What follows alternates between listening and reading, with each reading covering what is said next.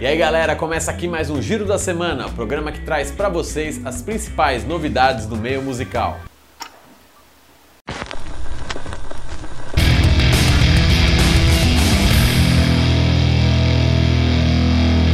E o giro dessa semana começa com uma notícia triste para a música brasileira. No último domingo, dia 15 de maio, faleceu o cantor Calbi Peixoto. O artista tinha 85 anos e estava internado no Hospital Santa Maggiore, no Itaim Bibi, na capital paulista, em decorrência de uma pneumonia. Calbi estava em turnê com a cantora Ângela Maria para comemorar os 60 anos da carreira de ambos os artistas. A carreira musical do cantor começou ainda na década de 1940. O primeiro álbum, Saia Branca, foi lançado em 51. Ao longo de seis décadas, o artista lançou mais de 100 discos. Um de seus grandes sucessos é a música Conceição. E agora a gente vai falar da Virada Cultural, evento que acontece este final de semana na capital aqui de São Paulo. São mais de 700 atrações gratuitas por toda a cidade. Começa às 18 horas do sábado e termina às 18 do domingo. E este ano ainda tem uma happy hour. É uma premiere que acontece hoje e vai das 17 horas até as 23. Tem música, teatro, dança, mostras, cinema e muito mais. Entre as atrações desse ano estão Ney Mato Grosso, Nação Zumbi, Genival Lacerda, Erasmo Carlos, Violeta de Outono, Matanza. Pois é, tem para todos os gostos, galera. Tem mais, no Vale do Anhangabaú serão apresentados diversos musicais como Elis, a musical, e Raia 30 anos, o musical, sobre a Cláudia Raia. E ainda falando de shows, vai ter Scorpions em setembro. A banda volta ao Brasil com a 50th Anniversary Tour, que comemora os 50 anos da banda. Os shows acontecem em São Paulo dias 1 e 3, em Recife no dia 6, em Fortaleza no dia 8 e no Rio de Janeiro para encerrar dia 11. A venda de ingressos para o fã-clube começa dia 23 de maio e para o público em geral no dia 31.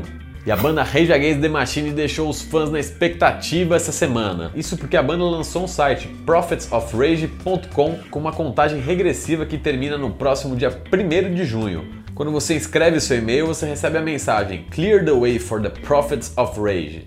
Em português, abra o caminho para os profetas da raiva, que é um trecho de uma letra do Public Enemy, da canção Prophets of Rage. A banda começou a usar a hashtag Take the Power Back nas redes sociais e também colou pôsteres em muros de algumas ruas de Los Angeles. Num deles vem escrito A festa acabou, verão 2016. Ontem vazaram informações de que não se trata de um novo disco do Rage Against the Machine, como muita gente esperava, mas vem coisa boa por aí. Um super grupo com Tom Morello, Tim Comfort e Brad Wilk do Rage Against the Machine, ao lado de Chuck G do Public Enemy e o Be Real do Cypress Hill. E você gosta de Blink-182?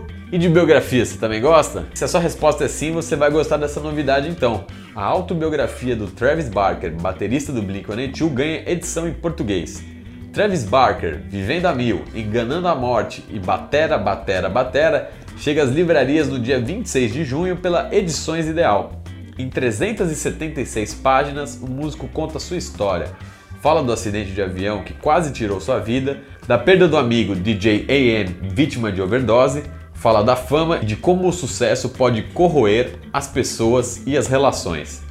E a banda Plebe Rude ganhou um documentário comemorando seus 35 anos de carreira. Plebe é Rude estreia no próximo dia 20 no Canal Brasil e nas plataformas de vídeo por demanda Now, GVT e Oi. O longa traz 75 minutos e conta com direção de Diego da Costa e Hiro Ishikawa e produção da Doctella, Pietá Filmes e do próprio Canal Brasil.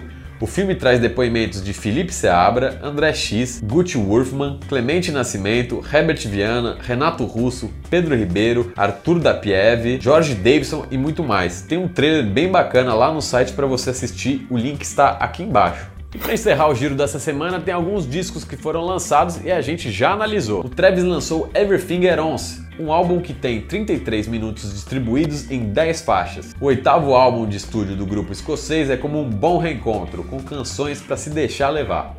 O Ben Harper também está de disco novo, Lançado com a banda The Innocent Criminals, Call It What It Is traz um caldeirão de estilos que deixa uma sensação de coletânea. Cada uma das 11 canções remete a alguma fase ou banda por onde Ben Harper já passou.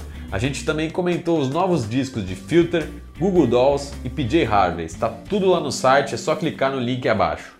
É isso aí, pessoal. Espero que vocês tenham gostado. Se gostou, clique em curtir, se inscreve no nosso canal e não deixe de entrar em territoriodamusica.com para saber mais novidades sobre o meio musical. Um abraço e até a semana que vem.